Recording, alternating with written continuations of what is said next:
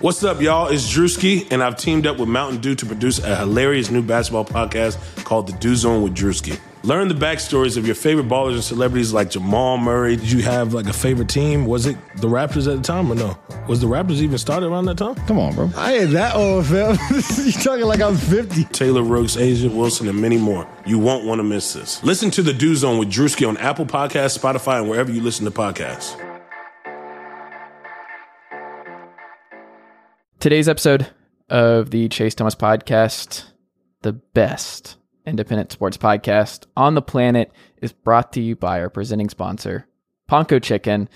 Ponko Chicken is the home of the best Japanese American chicken tender, and it continues to rack up the awards in Atlanta, winning the 2019 Super Bowl Live Top Selling Vendor Award, multiple Best Selling Tastes at the Taste of Atlanta Awards in 2017 and 2018, and even the Best Fried Chicken Award at the 2018 ATL Cluckfest. Ponko is all about connecting cultures, cultivating happiness, one chicken tender at a time. I love Ponko, their family, and I can't thank them enough for their support of this podcast. It it just it means a lot. And um, yeah, so go to their Midtown location, their Tucker location, and all their future locations as they take over Atlanta because they're family and I love them and I couldn't be more excited to see more and more locations pop up and all of that um, that goes with it. So go to go to Ponko, get some chicken, get some rice, get some beer. There's all kinds of great stuff. Um, whatever you want, Ponko Chicken has it. So go do that. Um, also, go to chasethomaspodcast.com. I am uh, I'm writing my ass off there uh, these days. So go do that. Read my stuff. You can get access to all of my previous episodes. You can buy my merch. You can learn more about just why I do what I do and why I believe I'm going to get where I want to go. Um, this is my dream. This uh, sports media thing, and um, you were going to see me on ESPN one day, or Sports Illustrated, or Fox Sports, or DAZN, or whoever, um, because I'm not going to quit. I am. I'm going to keep fighting. I'm going to keep grinding. I'm going to keep punching out episodes, writing articles, and just outworking everyone because I just I just want this more and I believe in my product and I believe in where I'm going. Um, we're over 300 episodes strong, and this is what I want. Uh, there will be no slowing down. Took a break, but this is uh, this is my jam, and this is what I want. This is my passion, and uh, yeah. So leave a rating, leave a review on iTunes. It mean a lot. Share my articles on Twitter, Facebook, wherever, um, and join me as I keep climbing the ladder and all of that because I I just I need your support. So if you like the podcast, keep listening, keep subscribing, tell tell your friends, keep sharing it out, keep reading my work, and uh, yeah. So okay, all right, Uncle Darren, let's go. Chase Thomas podcast. The Chase Thomas podcast. um, my nephew needs me to record. See, I hate. I already hate it. I hate it. All right, welcome back to a Wednesday night edition of the Chase Thomas podcast. Scott Rafferty is back. My Gilmore guy. Scott, good evening. How are you? I'm good, man. How are you doing? I'm good. Um, have you watched any Gilmore Girls recently? No, it's been a while. I, I've gotten to the point where I've watched it from start to finish with my wife. Mhm. It's been long enough that we watched it that I feel like I can like it, it- we're eventually we're soon going to get to the point where we want to restart it and just go from start to finish again. Um, What do y'all watch? I- sorry. What are y'all watching now, or what do you, what have y'all been watching? Um, it's been a little rough lately. We're kind of uh, we've been watching The Bachelor, Bachelorette, Okay. in Paradise. Um, Mhm. Not necessarily proud to admit it because it's a weird show, but it is a guilty pleasure. Um, But it's kind of in a weird weird period right now. where There's not a ton on. Um, waiting for the Good Place to start up again. Really enjoy that show. Um, other than that, kind of just a lot of like cooking competitions and stuff. Um, that's Hmm. my thing. But um, what, are you watching right now?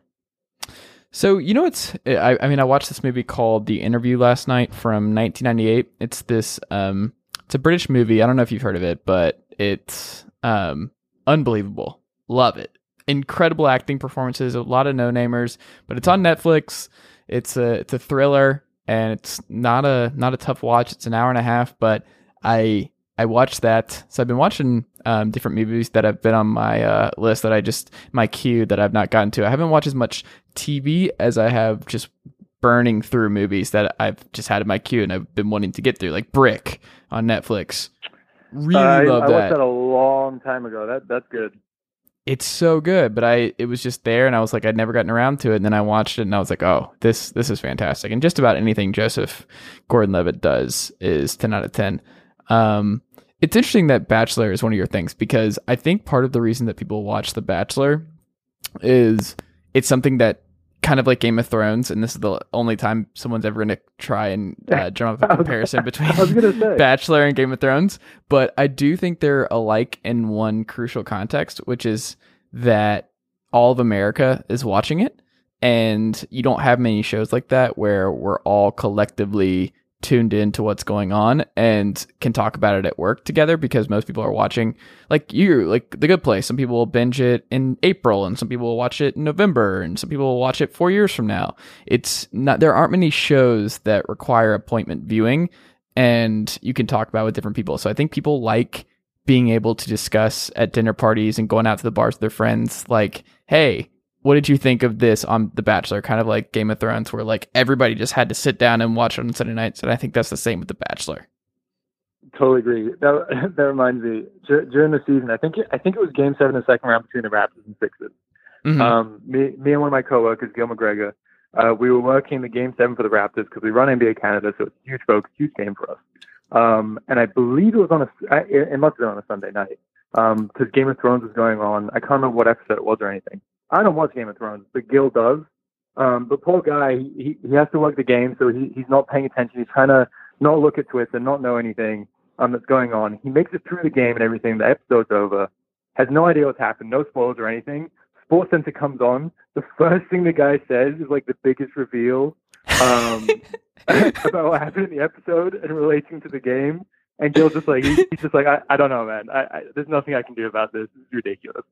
Um, so yeah, I agree. That's with you. It's- amazing. It's just one of those things like you can watch it the next day, but you just risk, you know, the way the things is uh, nowadays. Like you just risk knowing it, and it's it's fun to just watch it live with everyone else and things like that. Yeah. I mean, I don't watch The Bachelor. That's not my thing, but I get I get why people and I don't like guilty pleasure is just I hate that those two words are together. It's just whatever you like, you like, own it. Who who cares? I don't I don't know why people feel the need to like throw out the adjective like guilty, like pleasure, as if like whatever. Like what you like, man. It's fine. I have like a I have a squirrel no, I have a beaver beanie baby right next to me on my work desk. I got it at work a couple months ago and I just I loved it. People just think of me with squirrel stuff. Like I'm really into squirrels. Love a good a good squirrel. Um, but you know what? Some people be like might be like, hey, that's a little dorky. That's a guilty pleasure to have some squirrel stuff on my desk. Guess what? Don't care. Embrace it. You're right. You just gotta own it. Yeah, I'm. Uh, yeah, the squirrel stuff's real, folks. Um, but we are not only going to talk about Gilmore Girls, Bachelor in Paradise, Game of Thrones, um, the magical aspects of squirrels, especially in Atlanta. No, we are going to bounce around a little bit on some NBA questions that I've been thinking about throughout the week and really just the offseason because players and teams are starting to congregate a little bit. Um, some guys are getting back into town and getting ready, especially in LA. Seen a lot of Lakers and Clippers stuff where the boys are getting back and starting to work out together and figure some stuff out. Uh, I I saw a Rajon Rondo um, workout video and I just I, I was like, oh, that's enough Twitter for one day. We're still doing that. Um, that time. can't can't can't do it. Um, can't watch it. Don't care. Um, but I will say the Lamelo stuff, Lamelo ball. Have you seen the touch videos on him? Incredible. Um, I've I've seen I've seen some people tweeting out uh, little clips um, of the game. Although I'm pretty sure one of the clips from the game that I saw, he was their team was down by like 30 points. Irrelevant isn't- because all I saw was those. yeah, I, I don't know. I just I, the touch is really cool to watch. Like I, it's. I mean, I, I you know where I stand on the Luka Trae stuff, but the thing that I do very much enjoy about Trae Young is his touch around the rim and just how he's able to get these floaters off. And Lamelo has that same kind of like, what is he even doing and how is he getting that off and why does it look so clean? I a, a, He's a very nice smooth. looking. I, I will give him that. He's very smooth. Right. And smooth basketball players are, are fun to watch. So I, I enjoyed that. But um there was a point to all of this. Oh, right. So just different things that I've been writing down and wanted to pick your brain about because I'm sure you've been reading a lot of the same stuff that I'm reading and watching the same kind of stuff that I'm watching. But um I just want to bounce around the association a little bit and ask you a couple questions. Um Sounds good. about okay. The Hawks. Um we gotta start here because this is something that I've been wondering. There is a change in today's NBA landscape where it there aren't many contracts that um like the Celtics ran into this problem. They're the Lakers will run into this problem this year where like they have two guys making a bunch of money and then a bunch of guys making no money. So they can't really move any of their any of their roster because like you just need the contracts to make it work and to absorb something um, like a mid-tier star or something like that. They just don't have that the kind of money to do it. The Hawks are in a different position because they're one of the few teams that actually have a lot of expiring contracts that um, a lot of money on them. Like you have Chandler Parsons, you have guys like that that you can you can float out there and see what teams will will bite on a player like that and see if you can get a mid tier, top forty player for a bunch of um, expiring contract capital. If you're the Hawks, is there an expiring con like is there a player that you would move a lot of those expiring contracts for to kind of absorb a lot of that cap space that they have in 2020 which if they do go into 2020 with the amount of cap space that they do currently have slated that's a problem because I don't know who they're going to spend it on even if they do some extensions they're going to have to make at least one bad contract. They're like they have to. They just they, there's a floor and the amount of money they have to spend next summer is outrageous and they're going to have to do something. I would assume they're thinking, you know, we, we have these guys that on these expiring deals, Crabbe, Parsons, everybody else that you would move for somebody else who's under contract for a couple more years. Is there someone that sticks out to you that would make sense in Atlanta where they're at in their in their rebuild? No, no one jumps out to me, and I think it's Mm. because this team is so young, and like Trae Young is so young, John Collins is, all the guys they drafted this year, Cam Reddish, and there's still there's still so much to figure out with them that I don't know if you want to hamstring yourself to one particular or two particular guys, if that makes sense. Yeah, I mean, the Jabari Parker signing was atrocious. They didn't get enough flag for that. I don't know where he's going to play and how that's going to work. Not re-signing Dewayne Dedmon and just going to the year with Damian Jones and um, Alex Len, not great. Neither of them could do what Dewayne Dedmon did last year. I think this is a real chance of being worse than last year. But you have Evan Turner on a one-year deal, and we'll we'll see three months of this where he's going to be the backup point guard, and it's going to be a train wreck, and then they'll move on. Um, because like they had the fastest pace in basketball last year. Lloyd Pierce wants to play fast. He wants to run. He wants. He knows his defense is going to struggle. It's young. The way for them to keep it, like Luke Walton did the same thing in Los Angeles that first year he was there, if you remember. Like when he had Lonzo and everything, it's like we're gonna run, run, run. The defense got better, and that's how they were trying to beat teams. The Hawks tried the same thing last year. Um, they won't be able to do that if, if slow mo Evan Turner is running the second unit and getting 18 minutes running that second group. And I just, I, I don't think it works.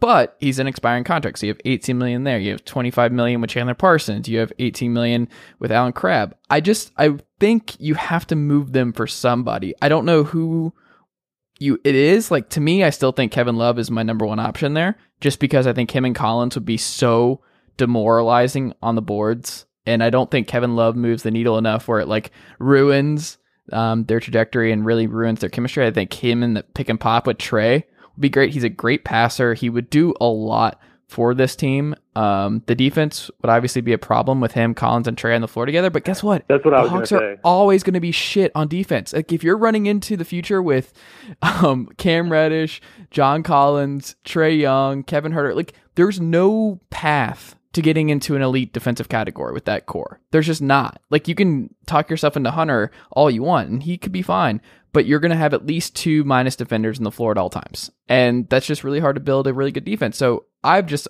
been under the assumption that like just go full Phoenix Suns in the late 2000s and just try and put together the best offensive rating humanly possible in the next couple years. That's what I would do. See, the thing for me is that like I feel like if you do have like Trae Young's not going to be a good defender. I think we're, we're, that's, No. we're pretty confident in that, right? I don't think John Collins is going to be like a disaster defensively. I don't think it's like a given that he's just going to be terrible. Is that fair?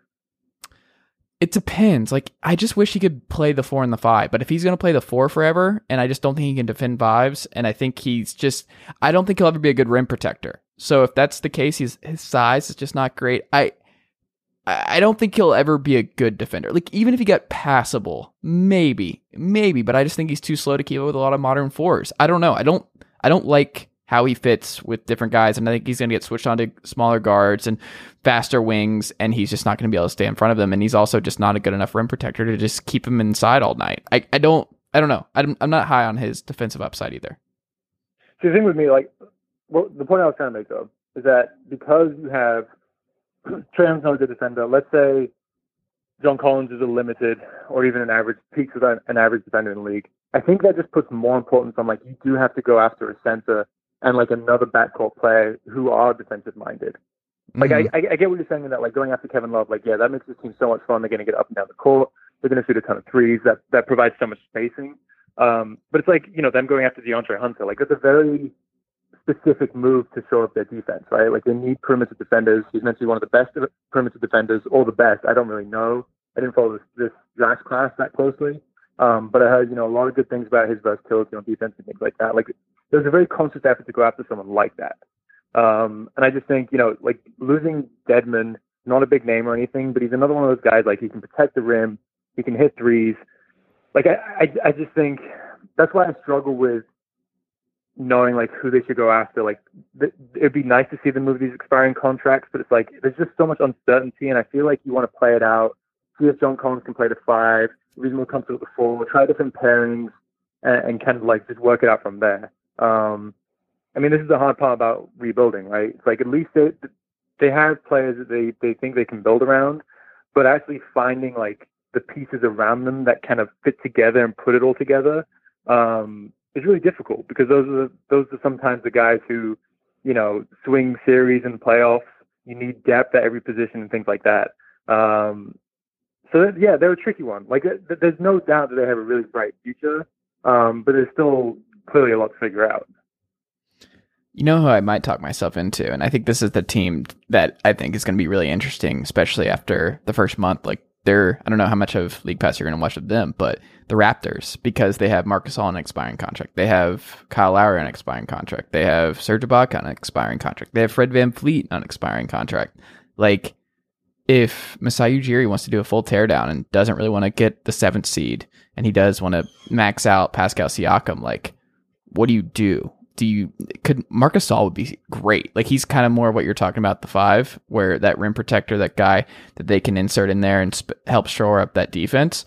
Um, but then again, do you think Marc Gasol would sign a two plus one in Atlanta um, after the season's over? Or do you think he walks? I mean, it doesn't really matter if you if you trade expiring contracts for different expiring contracts. I don't think it would be a negative. But Right. that's the kind of guy that would help um, a lot this year. But I don't know if you do it if you're losing him next year anyway. Like the dream scenario, I wish Mo Bamba was making more money because I would like look at him or I would look at. Um, I don't even know. Like Drummond, I mean, this is a question that I have Oh. uh, later on, but I don't think he fits the bill either. It's just there are don't a lot so. of guys that make a lot of sense that are also making a lot of money. That's the other thing is like they have to make a lot of money. That's the whole point of this exercise is that the Hawks are in a unique spot in today's NBA where they have three guys making a lot of money on expiring contracts. So they have capital that they need to move and they need to ex- they like actually really need to get somebody in there who makes a lot of money who is going to um, be on the books for the next couple of years or else they're going to have to spend erroneously next summer and it's going to bite them. So so instead instead of Marc Gasol, what about Serge Ibaka? I would like that. I think he would fit too. I think either would be great for them. I would like either. I think, yeah, I think Ibaka would actually fit really well. I think, I mean, uh, to your point, they both would fit really well. Um, but I think Ibaka a little bit faster. He's a good rim protector. He was a, you know, he, he played the five, basically, like almost exclusively last season, um, and it kind of completely changed his career because when he was in Orlando, it was kind of looking like his career was trending downwards very quickly. Um, and even in his first full season with the Raptors, it kind of looked a little shaky. But last year, he was super effective. Um, played a huge role in the regular season, huge role in the playoffs. Um, and I think that's that's probably the kind of guy that you want next to John Collins. Like he's still versatile enough to play on the perimeter, defend a little bit, um, but you kind of want a guy who who can still shoot, um, but also protect the rim to kind of show up their weaknesses. I think. Can I give you my sneaky one that I would like to see what happens there and see if they could talk him into it? Yep. Lamarcus Aldridge. Because I think it would be a combination. I think you could I I don't know what the Spurs are going to look like. They're going to be best case scenario like a 7-8 seed. I like Lloyd Pierce was on coach he was coaching Team USA at FIBA. Obviously Gregg Popovich is there. They're very they're friendly. They coach together. I wonder if there is something where if the Spurs struggle out of the gate again this year and they struggle um, getting DeJounte Murray back in that guard rotation, they try to figure out what they can do with him and Derrick White and everybody else. Like, I don't know. Like, there's a possibility the Spurs break out and Lonnie Walker and all those young guys hit in the backcourt, and then the DeMar DeRozan and LaMarcus Aldridge are okay passing the baton and giving them more of the usage on offense, or maybe they're like, no, this is this needs to be a full rebuild, and we'd like to go play somewhere else. Um, I don't know. Aldridge plays primarily at the five, and I don't know if a lot of people realize that almost all of his minutes last year were at the five. Um, I don't. He's not the ideal rim protector, but he's also just a really smart basketball enough. player, and he's a plus player. Um, and DeRozan didn't have that same positive on court experience last year if you look at the numbers, but I wouldn't be opposed to it. And I think he would he would be a really smart basketball player and good for the young guys here. The thing with the Spurs is that I, I just don't see them tearing it down. I don't um, either.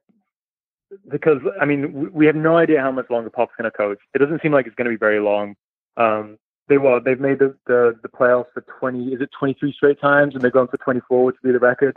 Like I mm-hmm. think there's enough of that stuff going on with, with with you know potentially one of the last few years of Pop. Like I think even if they do get like the seventh or eighth seed, I think they'd rather do that than trade Aldridge um, and and probably DeRozan too. He's gonna. I mean, something a side note on that, like his, his extension or what the Spurs decide to do with DeRozan is gonna be fascinating. Um, but by the way, I kind of see like they, they some interesting guys too, like all the young guys that you mentioned, Dejounte Murray um, and Derrick White and things like that. Like they they have enough to work with. So I, I'd be surprised if they they they, they pull the trigger on something like that. I love Lonnie Walker. I really hope he breaks out. Like him and Derrick White, I just I want to see it, but I don't know with DeRozan and just how much um, space he occupies in this offense, how high they can climb in the next year or two with him on on under contract. But like you said, they have an extension um, situation coming up with him, so we'll have to monitor that. Um, all right, that's enough Hawks.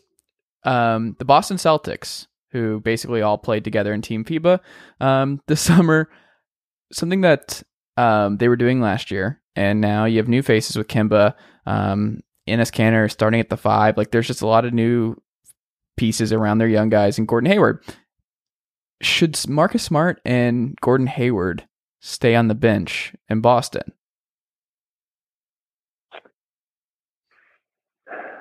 So who you, your your starters are what? Kemba, Tatum, Brown, um, Kanter, Kanter, and someone else. And who's, who's the fourth? Um, who are we forgetting here? We're forgetting somebody. Who's the fourth? Why am I forgetting the fourth? I feel like we're getting, mm. forgetting someone very obvious. Are we forgetting somebody? Who are we forgetting here? I'm looking around. Maybe. Hmm. Not Daniel Theis. I don't think they're going to start him. I'd be surprised if they started him. Grant Williams will be a, a big player, I think. Like Grant Williams is going to be someone who's like getting 24 minutes a night on this team and we're going to be surprised. I um I don't know. Maybe Marcus Smart is in the starting rotation now. Maybe it does go Kemba, Marcus, Jaylen, Tatum, Kanter, and then Hayward's coming off the bench. Or do you maybe that's the question is like is it Smart or Hayward is the sixth guy? I almost like. I mean, it depends what kind of like how.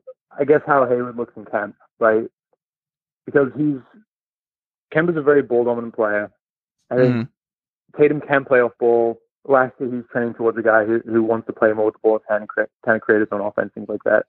Um, that's they Brown need. Also, Jaylen Brown also needs, you know, he, he's a guy who's comfortable doing doing both, but he still is someone who plays with the ball in his hands, and of course Gordon Hayward is. So I feel like it probably makes the most sense to bring Hayward off the bench um, and have Smart. Like Smart is a more natural fit into the starting lineup because he's far more comfortable playing off ball. Um, he's a rugged defender, and they don't have a ton of.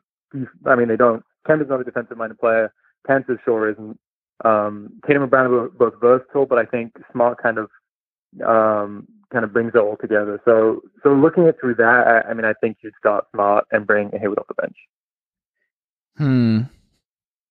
I I like Hayward off the bench, and I think he's really good as like the Swiss Army knife second unit lead ball handler type because that's what he was doing in Utah when he was really getting to that top twenty, top fifteen level. Um, Man, he was he, so good in Utah. Right, especially that last so year good. in that Clipper series, like he was the point forward. But I don't know if that's feasible with Tatum and Kemba in the starting lineup. I don't think he'll be able to be maximized um, in that kind of way. Like I just like you said, Kemba's going to have the ball in his hands a bunch. Tatum needs the ball in his hands a bunch because ultimately, if Tatum does not get more comfortable bringing the ball up, being a playmaker, being a distributor, being the lead ball handler and pick and rolls, his value is just not as high as it could be. Like then you're in kind of this Taurean Prince zone, Otto Porter zone, where it's just like, ah, he's just a, a pretty solid wing, can shoot, do some stuff, but he's not a Kawhi Leonard type or a Paul George type or one of those that can really take charge of an offense and do things on both ends of the court. Um, and the only way to do that is get reps. So we have to see Tatum get the ball in his hands a lot, and Kemba's got to let Tatum dribble the ball up the floor a lot more and initiate the offense. But Hayward, um, it's a lot of money for a um, a six man who. I mean, that's what makes it difficult, right? That, that, right. That's what makes it a tough pill to swallow, and especially like, it, it's not like he's an expiring contract either. No, I mean he's only got what one more year after this. I think it's one. I want to say. I was going to look it up, but I think I think I think he's got two more years, including next season. Mm. I believe. And then you have the question of like, yeah, does Jaylen Brown? he's a player option for 34 million, which I, am going to. I'm going to guess he, he opts up. in. Yeah, I'm going to assume he picks up. Um, ESPN's depth charts for for what it's worth has Kemba, Smart, Tatum, Hayward, and Kanter, and then Jaylen Brown off the bench. Ew, that's not good for Jaylen. I, I, just don't think that makes sense for the second unit either. Right. Um, Unless you're a big like uh, Gordon Hayward, Carsen Edwards guy. Gordon Hayward, yeah, Gordon Hayward controlling that second unit. Um, and kind of just surrounding him with guys who can, you know complement his skill set and things like that. And that's also not to say that Hayward doesn't close games because he he very well could. Um, the nice yeah. thing about Kemba is he, Kemba can play off ball. It's not something we saw a ton of in Charlotte, obviously, because he was basically the only person who could create his own offense. Um, so it was, it was very rare. I mean, it was funny to see like end of close games last season. Um, they're putting the ball in Tony Parker's hands sometimes to, to give Kemba a break. Um, and you know, you're, you're, you're relying so heavily on, you know, a washed up Tony Parker to kind of close games at this point in his career. Um, that kind of, that kind of put everything into perspective for the Hornets last season. But, you know, he, he should, he's shown signs of being a very good off ball player. Um, hopefully that can translate into him doing it more often. Um, so I think there's definitely, you know, a way that Hayward, uh, can work with him and Tatum. I just, it probably just makes more sense for everyone, uh, to bring him off the bench. Hmm. Yeah, I um, I'm I'm with you, and I also wonder if Jaylen gets traded. What do you think? Do you think? I mean, the thing I've been pushing forever because this uh, this essentially um, puts Indiana in the finals, no doubt. If the Jaylen for um, either Sabonis or Miles Turner deal happens, would you do that if you're Boston? Would it have Man. to be Turner? It, it, would have to be Turner, right? I, I just think like defensively, um, I mean, if you have Kemba, Tatum, Smart, and Turner. That's a that's a pretty nice group. Um, I definitely think that that probably works out better. Actually, I don't know. If you take if you take Turner off the paces and have Sabonis at center, I really like Sabonis for what it's worth. But I think, I mean, Turner's pretty good. He's um, led the league in blocks last season. He's improved every really good at uh, FIBA. Yeah, FIBA wasn't great. Um, FIBA wasn't. No, great. it was good That for him though. He was swatting a lot about like he's a he's good at blocking shots. Like he's a good rim protector. He is. He's, He's a very yeah. good rim protector, um, which is super important, obviously. And and he's versatile enough defensively to kind of. He's not just a guy who stands underneath the rim. Like he can move, um, which obviously matters in today's NBA and everything like that. So I think for for the Celtics perspective, they'd probably want Turner in that deal. I would have thought rather than Sabonis. Um, I watched that- them both up close kind of- when the Pacers were here last year, and my takeaway was that like Sabonis would dominate in 1998 NBA. Like he, the way he plays, it's insane. It's Oh, very sure. frustrating. And it's kind of like John Collins in a way, but he's a much better defender. And I think he's a better passer. I actually think, I don't know if a lot of Hawks fans would agree with this or even NBA people, but I think Sabonis is a better basketball player than John Collins. And he was just unstoppable. He draws a lot of fouls. He's just he knows how to use his body. He's he's smart. But Miles Turner, you'll you'll forget he's in the game for minutes on it. You will. You'll forg- You will. you don't forget Sabonis is on the floor ever. Sabonis is a bully. Yes. He's a bully. He he he asserts himself. Um, and so what are you saying about John Collins? By the way, I I, I agree that like I, I think Sabonis is just at this stage of their career, Sabonis is a more polished player, I'd say. Um, but there's no doubt in my mind that Collins has far more potential. I, I just feel safer about Sabonis, and I just that was my biggest takeaway. Was like I I would forget that Miles Turner was just hanging out in the corner, and Yeah. Sabonis is just like nope, like you said, he's just a bully inside, and he just he demands attention, and Miles Turner doesn't. So if I'm the Pacers, I wouldn't feel if you're able to swing one of those guys for somebody like Jaylen Brown to really show up that wing stuff, and you have Malcolm Brogdon, Oladipo, Jaylen Brown, and that group, like oof, I, I I really really like that group really, and you just know how I am about Malcolm Brogdon and Victor Oladipo, the best backcourt in the East right now. Um, barring hopefully when they're both healthy, but both guys have injury concerns and all that other stuff. But anyway, um, next on my list, Steph Curry. So he had this quote about Kevin Durant leaving. I don't know if you saw this. He said, "Kevin made a decision for himself, and you can't argue that." What? Uh, what? Yeah. I mean, okay. What what does that mean? What what does that mean? I saw that and I was like, I mean, yeah, everybody makes a decision. Like no one's arguing that he didn't make a decision for himself, and that's how decisions work. Is it's you making them. Um, but I, I don't understand why he said that. It's like one of those quotes you see you see on like a whiteboard, and you're like, that actually doesn't mean anything. And I just I, I looked at it and I'm like, what what what?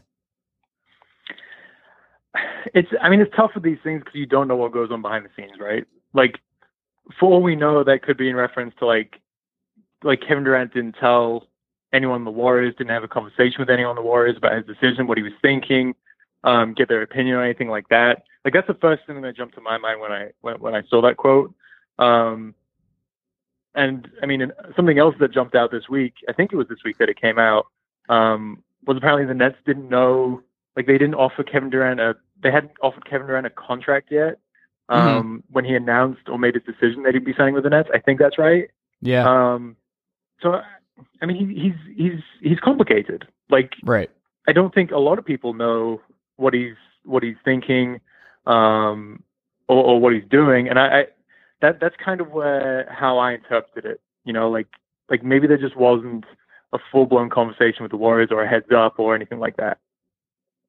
Interesting. Yeah, that's that's one. I mean, that's very possible. I just I looked at it as like he like Steph Curry is and guys like that now are at the forefront of just like players should be able to do whatever they want. Um, no one's ever argued players shouldn't be able to ever do what they want. And he was a free agent; he can go make a decision for himself, and that's what he did. Like that's not the argument that's ever been made about this kind of player movement stuff. Is that like players shouldn't be able to do that when they're free agents? Right. There's a that's a separate argument than um, the way you go about something. You can have a question like Kevin could have gone about this kind of stuff the wrong way. Like there's just all kinds of stuff that we don't know about. Like what you spoke about is that's the stuff we just don't know. But like the idea that players just, I, I guess they're kind of, I don't know, not insecure about this, but I guess maybe a little bit where it's like no one's getting upset about you choosing to be where you want to be happy. Like no one's mad at Jimmy Butler for choosing the Heat because he was a free agent. People were mad when Jimmy Butler was signed to a contract for another team and intentionally sabotaged his situation to get what he wanted.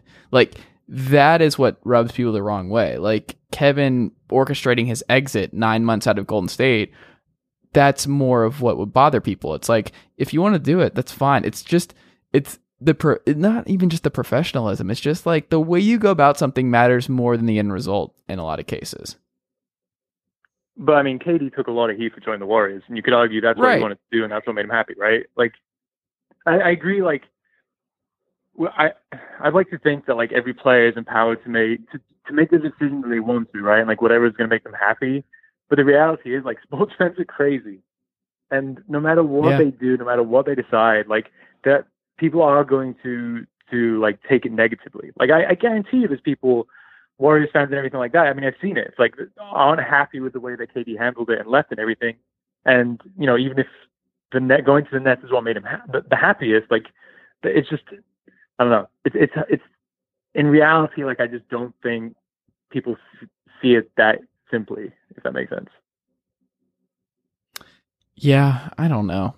This stuff it's tiring, and I don't think it's going to get any better. I think players are going to get more and more antsy about this kind of stuff, and just say things like out loud of just nobody like we want to go where we want to be happy, and it's like that's fine. No one's ever arguing that you shouldn't be able to go where you want to be happy. It's just the way you do it. Like just don't do the Antonio Brown, Jimmy Butler stuff. Just like there's uh, even AD like he handled it horribly. No one's just like if Anthony Davis wants to be a Laker, go be a Laker. Also, don't sign the second contract. Go like do it differently. Don't like intentionally sabotage your team season. Don't screw your teammates over. Like there's just I, there's just a way of going about it, and there's a different conversation that we're having than it seems like players think we're having. I, I don't know. It's it's all very confusing right now, and I don't think it's going to get any better. So there's cynical chase for the evening. Um, the thing is, like, even on that, the last, like, last real quick thing is that going back to like, we don't know what goes on behind the scenes. Like with the Anthony Davis thing, it's also very hard to know, like, like who knows? He could have wants to be traded, right? But then, like,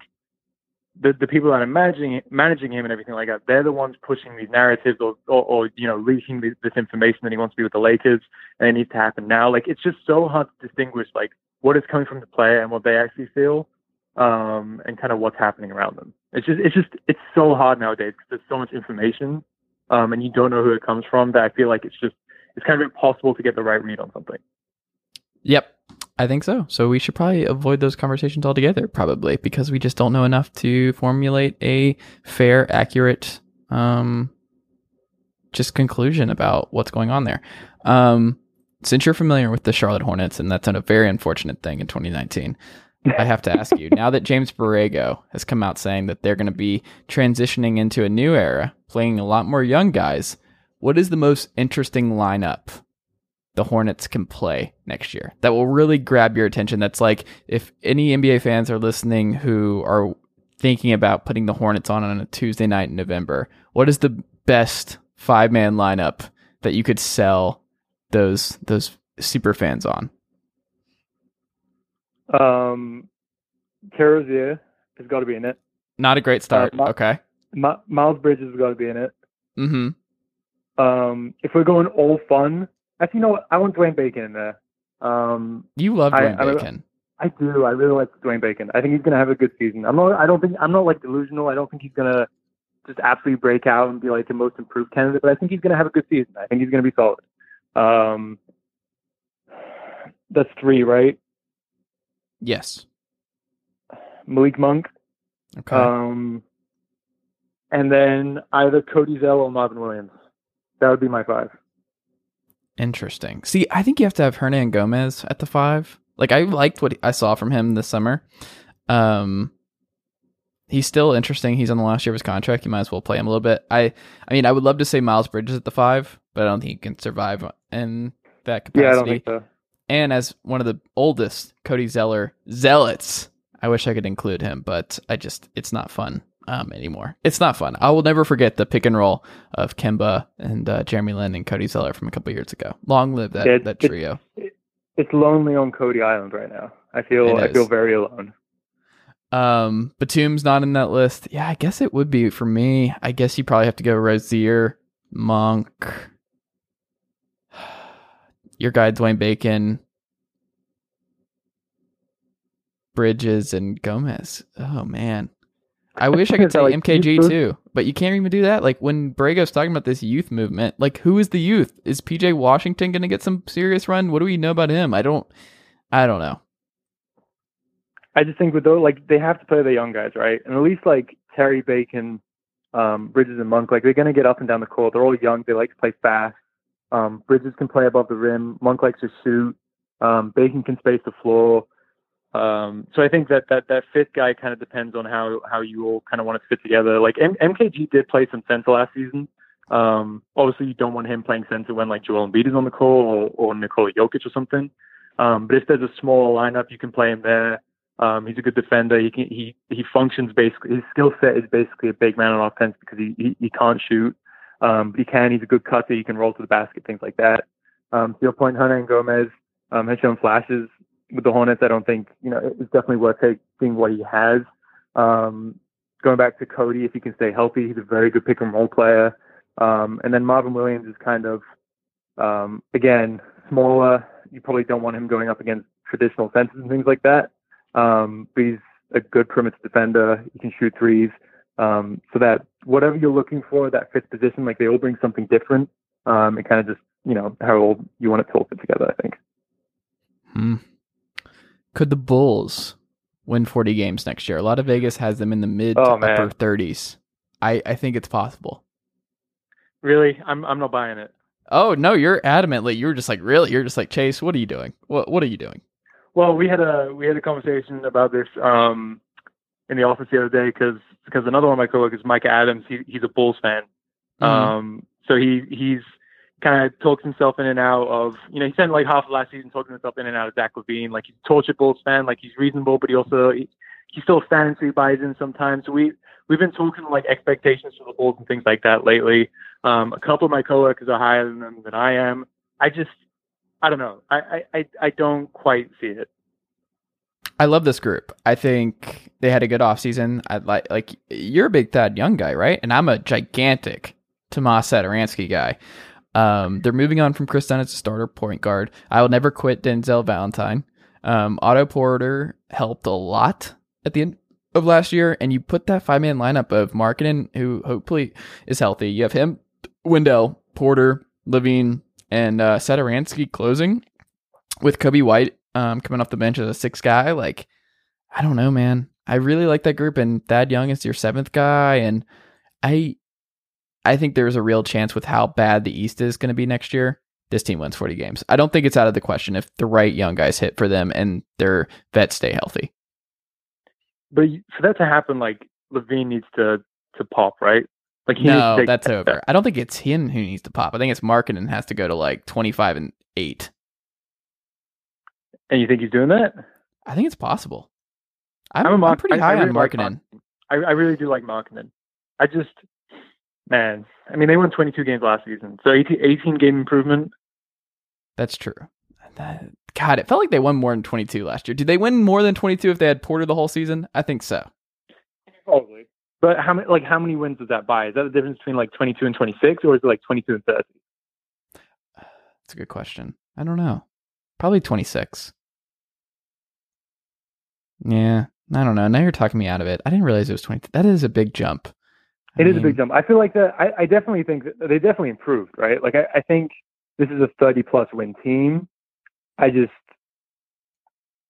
I mean, the Wizards won 32 games last year. That that'd be a way to talk yourself into the Bulls, right? Like, if the Wizards can win 32 games last season, the Bulls stay healthy, everything kind of clicks.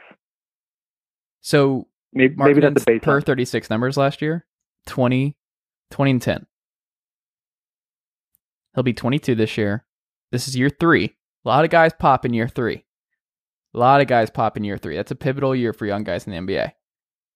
I I would not roll out if he's able to make 36 minutes a night. I would not roll out 25 and 10, 25 and 9. And I, I don't know what that means for them. Is that an all-star appearance for him? Possibly. I I I don't know. I'm very interested to see what the twin towers of Wendell Carter and Lauri Markkanen looks like, and then the the vets on the wing, and then just Coby Coby White getting brought along slowly. But I'm a big Coby White guy too, so I don't know. I I'm very high. This is the highest I've been on the Bulls in a long time. They're actually doing things the smart way. So even if they don't get to 40 and they don't make the playoffs, they're operating in smart basketball fashion, and that is that is huge for the Gar Forman front office And uh, Chicago. Oh, for sure, for sure. I mean, they've definitely taken. I, I mean, again, like Satoransky, that's a good signing. I think uh, getting Porter, um, he's a guy who can kind of fit in most teams because of the skill set that he has. Really like Lauri Markkanen. Um, but another concern I have with him, like Markkanen's had injuries his first two seasons, um, which is a little concerning given his size and everything. Wendell Carson missed all our games last year. Um, and I think like may- maybe the ceiling is high 30s, 40 games or something like that. Um, but if Markkanen misses 15, 20 games again, same thing. Yeah, with they won't come That's, that's it. That's it. Yeah. So you're banking on like perfect health from both of them, which is possible. I mean, there's no, that you know, I'm not gonna say that that's not gonna happen, but um, it's just I don't know. I I don't feel confident in saying that they're gonna win that many games. That's fair. Are you surprised at all at how the Mavericks have handled their wing depth issue this summer? As in, like the the people like who they signed and everything like like Delon Wright Yeah, and like who they kept and like the way they're team building. Like you have KP and Luka, which is an amazing foundation. Like an amazing, amazing. Those are two guys who can both be in the top 15 in the NBA. You have one guy who can be top five, one guy who can be top 10. Like I just, I'll never place a big in the top five ever again with just the way the NBA works, but I will, um, I, I would say that Porzingis has the opportunity to get to that top 10 level again if he's healthy, um, somewhere in that range. But like Tim Hardaway, Courtney Lee's in the last year of his contract. They signed Delon Wright, who should start, it looks like. But you have Maxi Kleber, you have Seth Curry, who they signed off the wing. Like Whoa, you re-signed whoa, Dwight whoa. Powell, who sucks. Like I don't understand the Dwight Powell stuff. Whoa, where's all this hate coming from? Also, you said Maxi Kleber like it's a bad thing. He's fine. But like. Justin Jackson's gonna play for them this year. See the thing, like I, I'm not a, I'm not a, I'm not Dorian a Finney Wright guy. Smith might start. Dorian Finney Smith might start. Yeah, I'm not a Delon Wright guy. I wasn't a Delon Wright guy when he was with the Raptors.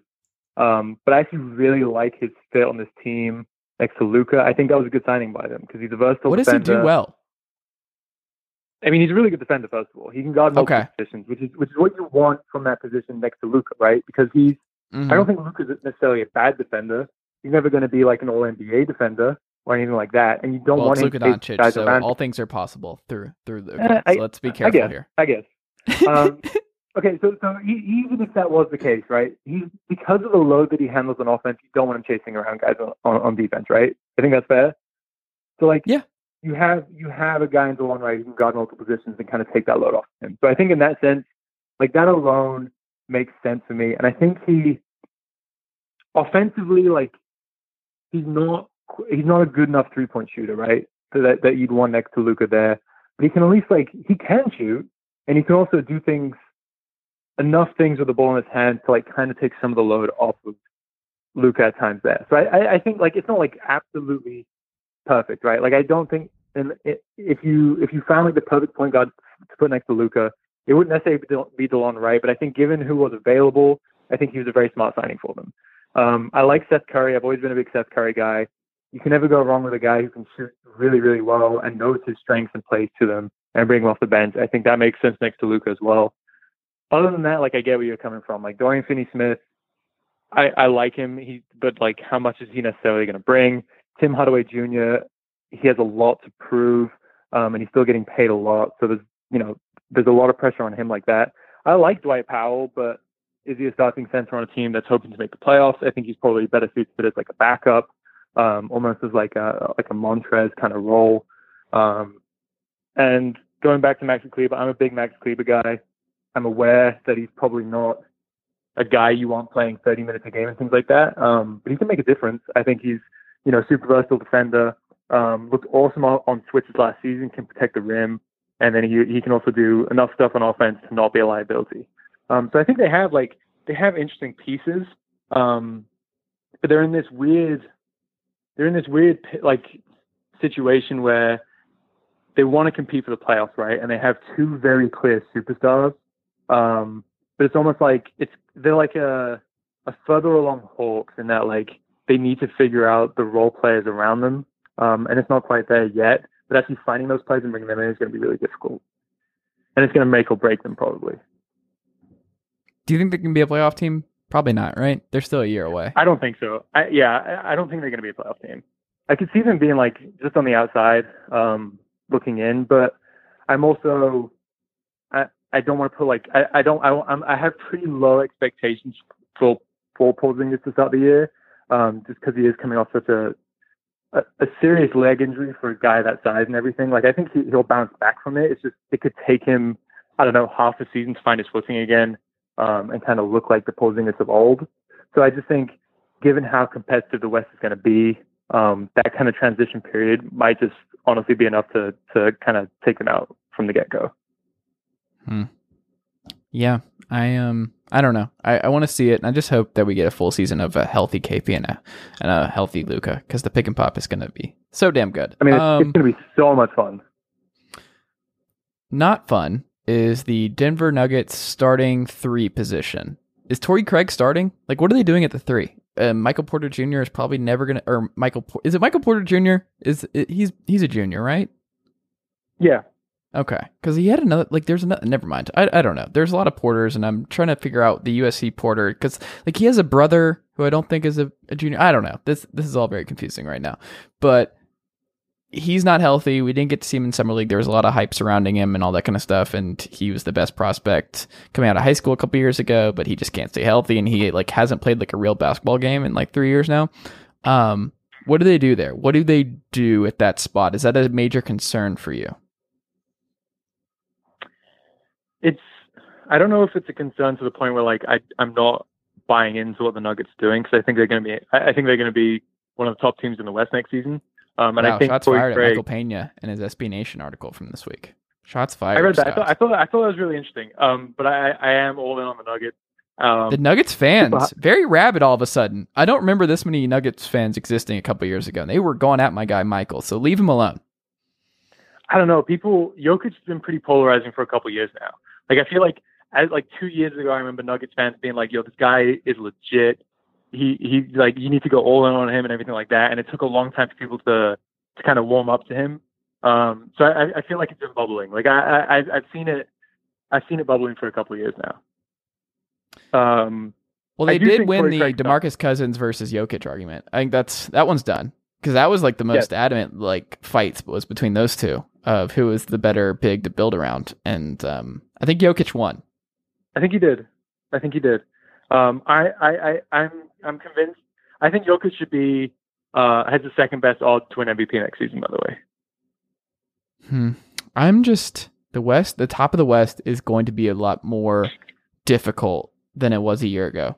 I just I don't see a scenario where the Nuggets are the number one seed in the West again, and I think they're they're in trouble. I, I just I, not in trouble of like missing the playoffs, but in trouble of like oh these young guys better pop. And it I just I keep waiting for my guy Gary Harris to break out because that's my dude, and that's the one I really really want to see break out because if he becomes a star like Jamal Murray and Jokic, I really love their upside. If he doesn't, he's just a role player. They're they're in trouble. Um, trouble in the sense that like they have a ceiling and it's a second round and exit team, kind of like the Blazers. They'll fall in that category. Um, it's just the two LA teams are there. Houston still there, and I think they're going to be a very dominant regular season team. Like, I just think the top of the West next year is going to be a bloodbath, and I don't see Denver being able to outlast the two LA teams, even Golden State, who I think is going to be a lot better than people think, and then um, Houston, who I think is going to win a lot of basketball games too. I, I think I think Houston's going to fit in pretty. Like I think Russ and Harden, um, they're going to fit in really well. Regular season's going to be no problem. I think their problems are going to be in the postseason. Um, so yeah, I agree with you. I think they're I would be a really good regular season team. Um, I'm not. I don't necessarily think. I don't think the Nuggets are a better team than the Clippers and Lakers, but I could see them having a better record in the regular season. Um, Hmm. The Clippers, I not that I'm concerned because I I I, I think that they I, I think they have the best chances to win a title next season. I just love the way all the pieces fit together, but I think it could take a while. Like Paul George is going to miss the start of the season. We don't know what's going to happen with Kawhi and if he's going to rest and miss you know 20 odd games. Um, That's a safe bet, I would say. it- I, I and and that's the thing. It's like when you factor all that in, I just wonder if this is more like a they're gonna get they're gonna get into the playoffs with the third or fourth seed and they don't care about that rather than fighting for like the first and second seed. So I think That's like fair. that and then the Lakers like who knows how everything fits um, from day one.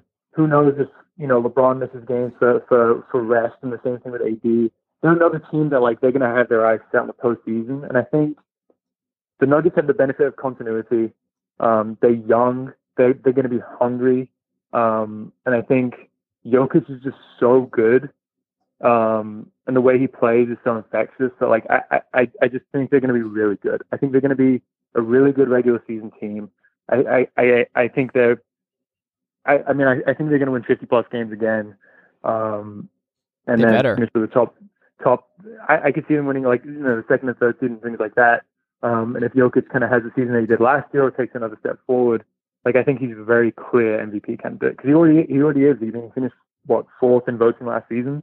Um, So I don't think it's crazy to think that he could, you know, based on everything and how much uncertainty there is, um, and how you have multiple MVP candidates on the same team now, um, in Kawhi and Paul George, Harden and Russ, um, LeBron and AD. Like Jokic is a very clear superstar on that team, so I think that's just going to help his case. My guess right now is AD is the MVP next year, just because that roster around him sucks. I think LeBron's going to miss a lot of games, and I think he's going to defer a lot, and I think AD is going to put up ridiculous stats on the Lakers next year. Like he's my current favorite. I just think his numbers are going to be nuts, and we're going to talk about him in the top five in NBA players again this upcoming season, and just by virtue of being in the LA market, I think he's going to benefit a lot more from that. I think my dark horse is still Steph Curry. I don't know if they'll give him three, but everything is set up for a Steph Curry MVP narrative run.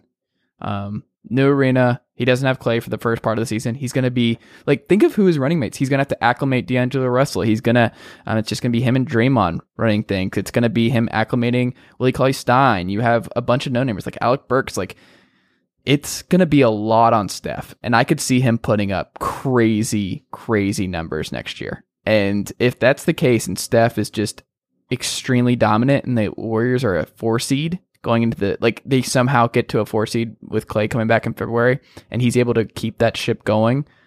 I I don't know. I mean, I just I mean, I love Steph and I just I think everything is in position for him to make a very very legitimate case for MVP. Like couldn't you see him averaging 30 plus in the first couple months of the season this year? Couldn't you see him I- just going off and carrying this team?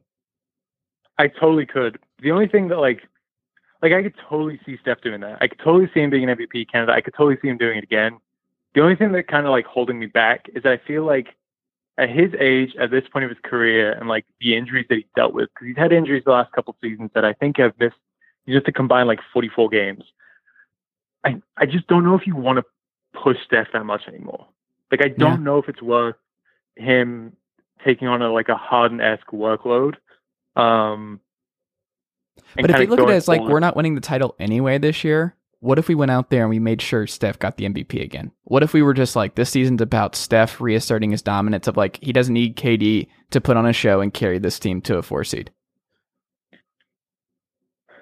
I mean, my argument against that would be Steph's games should age well, so you'd want to give yourself Yeah. enough chances and kind of leave that window open as long enough um, in case someone else does come along, or you know, Russell really pops and you can trade him and get a guy who fits in better with him and Clay, or you know, I, I don't know. That that's the only thing that's holding me back. I'm not saying again, like I, I I could see it happening. There's just like a little side of me that's not like all in on on that happening. That's fair. Um, what do you make about Andre Drummond having to backtrack on his comments that he's excited about free agency? Do you like if you're the Pistons now with the expiring contract with him? I wouldn't lock him and Blake Griffin up anyway. Like I, I just I don't their fits going a little bit better than you would have expected. I think. Um, but at the same time, I, I don't think he's the right long term fit next to Blake. And if you have Blake for three more years anyway, I would see what kind of value he could bring in because they just they're starting Tony Snell and uh, Bruce Brown at the the wing spots right now, and that's just not where you want to be as an NBA team in 2019. So I would explore moving him. I just don't know what his value is, especially bigs like that. And this era of basketball, like everybody's got a capable center now. Like the Kings have seven. I I just I don't I don't know what his value is anymore. But what would you do? And did you make anything of Andre Drummond being excited about free agency? I mean, I don't blame him because based on all the players who reached contract extensions this summer, like he's going to be, I mean, he's potentially a top five free agent next summer. He's definitely top ten. I think you, he he's probably hovering around that top five. Um, If he opts out, 'cause he like- has a player option, right? he does. He's a player option.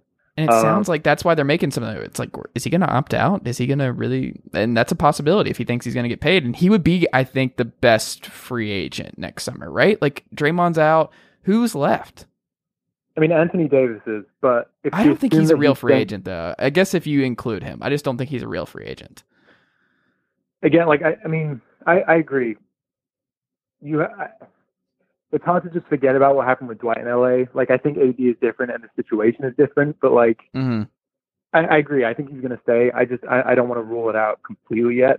Um, but if if we assume that AD is a lock, right? If AD is returning to LA, I think Drummond is easily again he's easily a top five, and he's easily the best center available on the market. Um, so even if there's not a ton of teams that need a center, all it takes is for one or two um, to feel like he is their missing piece. A team like the Hawks, who are going to have a ton of cap space.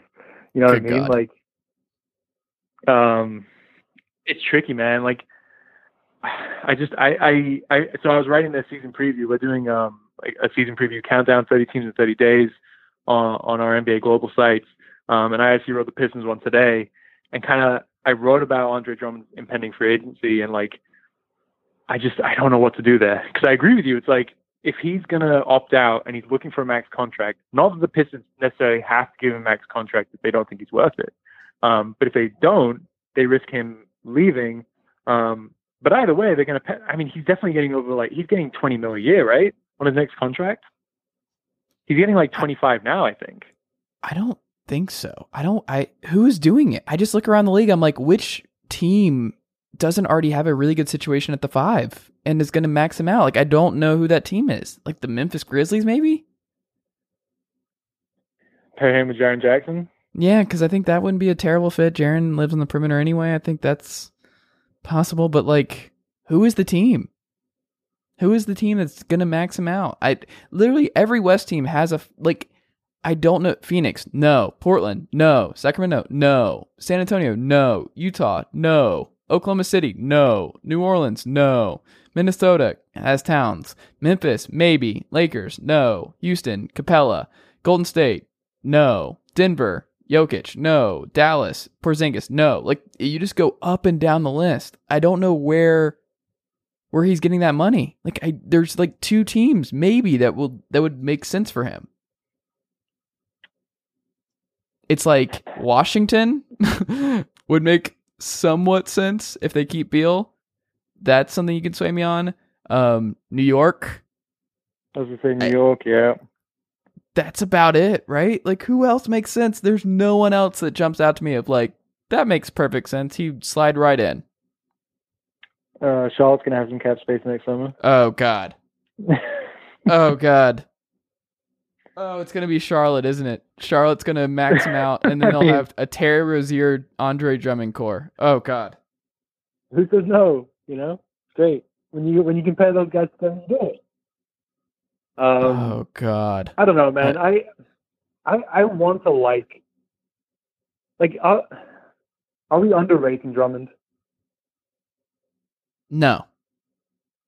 He's the best. He's the best rebounder in the league, right? Mm-hmm.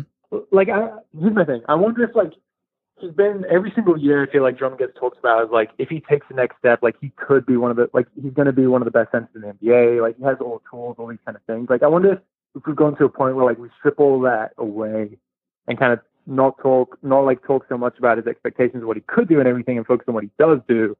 Like I'm not saying he he deserves a max contract. Um, but like I, I just don't know if he's like what he's not worthless. He's certainly not worthless, right? Um, I think all centers are basically worthless, and worthless in the sense that like you can find them anywhere. Like you can find the right three and D guy wherever. Like I would rather just keep signing Dewayne Dedmon as my center for uh, the next ten years. Like I would just keep finding guys like that and just plug them in, rotate them in, rotate them out. They're the running backs of the of the NBA now. I unless you have a unicorn like Joel Embiid or KP, I just no thanks. I, I I would never pay a lot of money, and I just don't think if you look at the top of the West and the top of the East, if you look at the best teams in basketball right now, none of them outside of the the Sixers are built around bigs. All of them are built around elite guard play. You look at Golden State, you look at Portland, you look at who Oklahoma City was last year, you look at um, you look at uh, Milwaukee, you look at Boston, you look at just Washington before their injuries happened. You look at Toronto. Like every team that's good and at the top of the conference are all built around their guards. They live and die with their guards. They live and die with their Did you wings. say Did you say Denver by the way? Oh, and Denver too. Right. Denver's Jokic, obviously. Um, they're one of the, the, the rare teams that's built around a center. I mean, I But Jokic is basically Yeah. a point guard too. he runs so much of their offense, and so much of it goes through him at the top of the key. Like those are the special ones where they can do the other stuff that makes it worthwhile to invest in a big. I agree with you. I'm just saying, like, like the, I, I still think a guy like Drummond has value, and obviously a lot of that, the conversation around him, whether or not he's underrated, or overrated, revolves a lot around his next contract and how much he's getting paid. Because I think if he's a guy that's getting like paid, you know, 20 plus million dollars a year, then we can have the conversation about him. You know, you, you don't want to give a guy that kind of contract because you can find someone for half that amount of money who might be able to produce 80% of what he's doing, right? And you, you do that every time if you're a team because then you leave the options open and kind of upgrade in other, other situations. But I think if you're if you get him on the right contract, like he does bring value to to a team. Like I was saying, he's he's the best he's the best all around rebounder in the NBA. I think he averaged like five six offensive rebounds per game last season. Um, I, I I don't know. I I think he does have value. It's just got to be the right situation. And maybe you're right. Maybe maybe the right situation isn't out there. Um, but we also have no idea how things are going to, you know, change and progress over the next six eight months, and maybe a team does open up for him. So I don't know. I'm out. You can you can have all of your Andre Drummond stock. I'm not investing. Um, last two things. Um, Sean Livingston retired. Um, kind of sad. I It is. I don't think we'll ever see another player like him. Is that a stretch? Like he was so unique, and I think there are no coaches and no teams that are like that would allow someone like Sean Livingston to develop that way in 2019, right? Like that kind of player isn't getting developed at 21, 22 years old, even in the G League or on any of these teams now. I mean, he's just such a unique player anyway, right? I mean, what it was Mhm. six seven. He's a six seven point guard. Yeah. Um, I mean, my gut says no, but who knows? Like, very well could be another big guy that comes along who who does enough defensively and is a good enough shooter outside the paint that like there is value for him. Again, gut says no, but like I I I don't know if I'd rule it out. Um, but he's definitely a very unique player, and it sucks that um, you know that he did retire because he had such a good story. Um, kind of coming up as this this like point guard of the future in the NBA. Then he obviously suffers that devastating injury, and then he completely changes his game, becomes this, you know, super backup, um, super important player to the Warriors and their run and everything like that.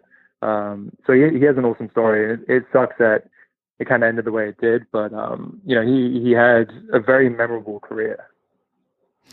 I have a question. Yeah. If Ben Simmons has the same devastating injury, which I'm not wishing for, does he become Sean Livingston? No, Okay.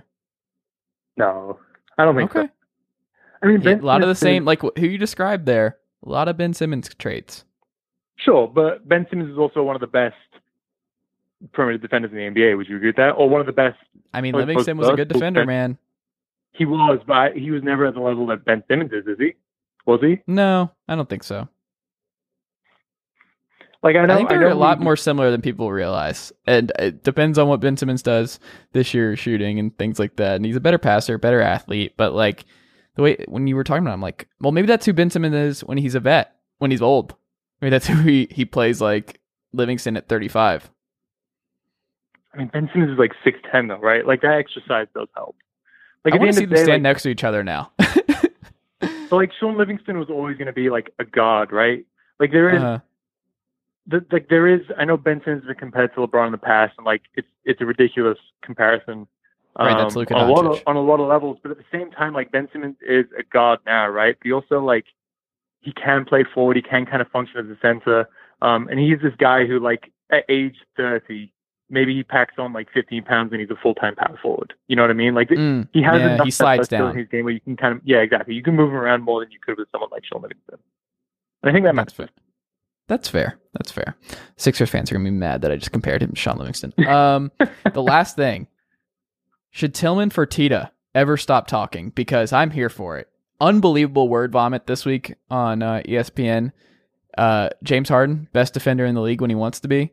Just all kinds of great stuff from this guy, um, who has a book called like "Shut Up and Listen." Just this guy seems like a joy and a treat to work for. Everything else, like, I hope this dude never stops talking. Well, did you watch that? Um, I watched that that segment, um, and that quote about his defense did did make me do a little bit of a double take. I don't know. Are we sure he wasn't just talking about him when he puts his mind to it being the best post defender in the league? Even still, that's wrong. It's wrong, but it's it's a li- like it's not as wrong as saying he's the best defender in the league. You know what I mean? Like he's a even good like- post defender. Yeah, but there's a lot of there's a lot more uh, post defenders who I would take uh, over James Harden. Um, if I the game was on the line and Joel Embiid just got the ball inside, like uh, my first option's not like a motivated James Harden. Let's throw him down there. I've never No, had I'm that just thought. saying it's not like as crazy to say that as it is to say he's when he wants to the best defender in the league, right? That's what I'm saying. That's fair. It's just what are you doing? Why are you going on this show anyway? What are you why are you talking? Like this is this is not what they should be doing right now. None of this I I don't know. This guy seems um eccentric would be the nicest way to frame it. Yeah, I mean he's uh, adding to the expectations for the Rockets next season. Um, And then saying Mike D'Antoni he sees being the coach for like next 3 years after like dismantling his assistants and like being super petty about his contract and everything else like I just it comes off very disingenuous and I don't buy a lot of what he's saying. It just feels scammy and I I don't know. I I don't like any of the vibes from what I saw there. man, the, the Rockets are going to be fascinating this season. That's all I'm going to say. Like they, Yeah, you talked about a new defensive assistant. Who did they hire that is changing their defense? Like I don't remember them hiring I don't know. uh. Jeff Bzdelik left, and now he's on the Pelican staff, who was their defensive mastermind, and they let him go, and Roy Rogers and everybody else. But who on the Rockets is he talking about that they brought in to be their new defensive coordinator? I don't even know who he was talking about. I don't remember seeing that. I don't either. Um, and I may know it, and the names just slip, like slipped my mind. I can't think about it right now, but no, no one jumps out. I, I'm not sure. I'm looking at it. I'm trying to right look it up. Yeah, so and I'm not seeing anything. This is all from last year. I don't see Rockets. Yeah, I don't know. We have to figure this out. This is how we wrap up this podcast. Who's the mystery guy that he's talking about? Because he said like the Um, I don't I don't I know. don't. This is wild. I'm looking at kind of come on, come on, come on, come on, come on. This is great radio, Scott. As, All right. Well, I got a question for you while we figure this out. Then, mhm. um, does Anthony Bennett make the make the team? No, You don't think so? no.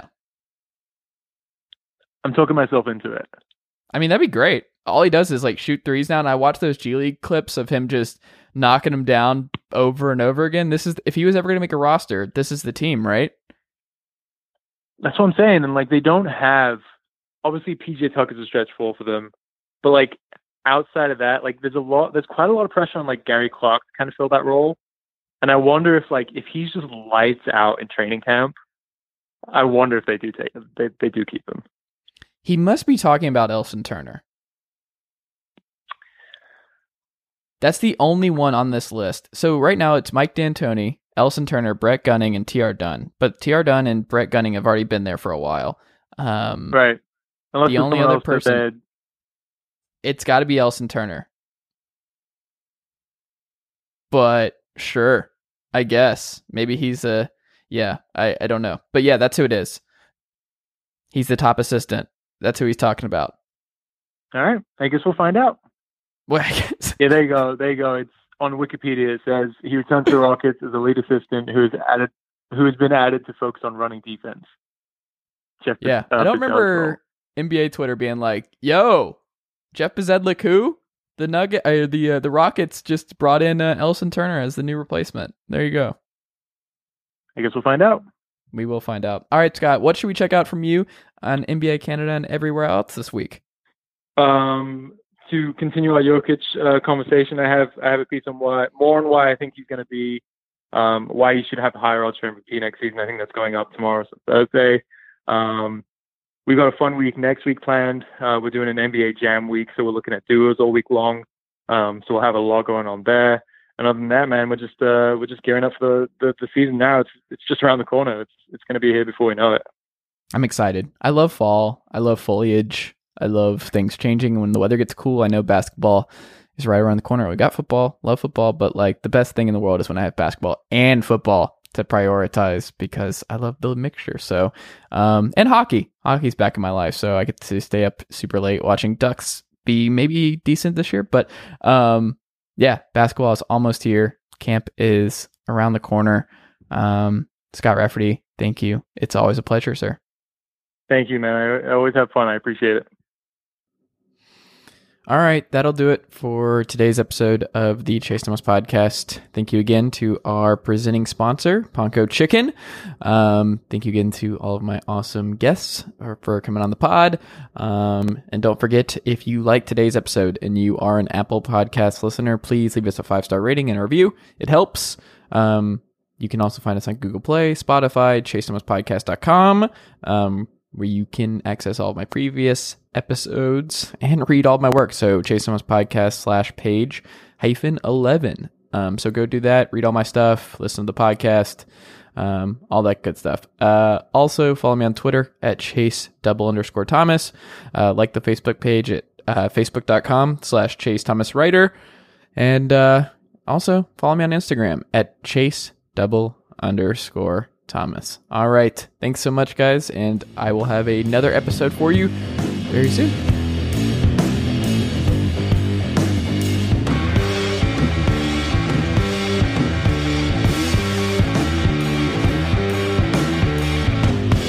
Nicely done, nephew.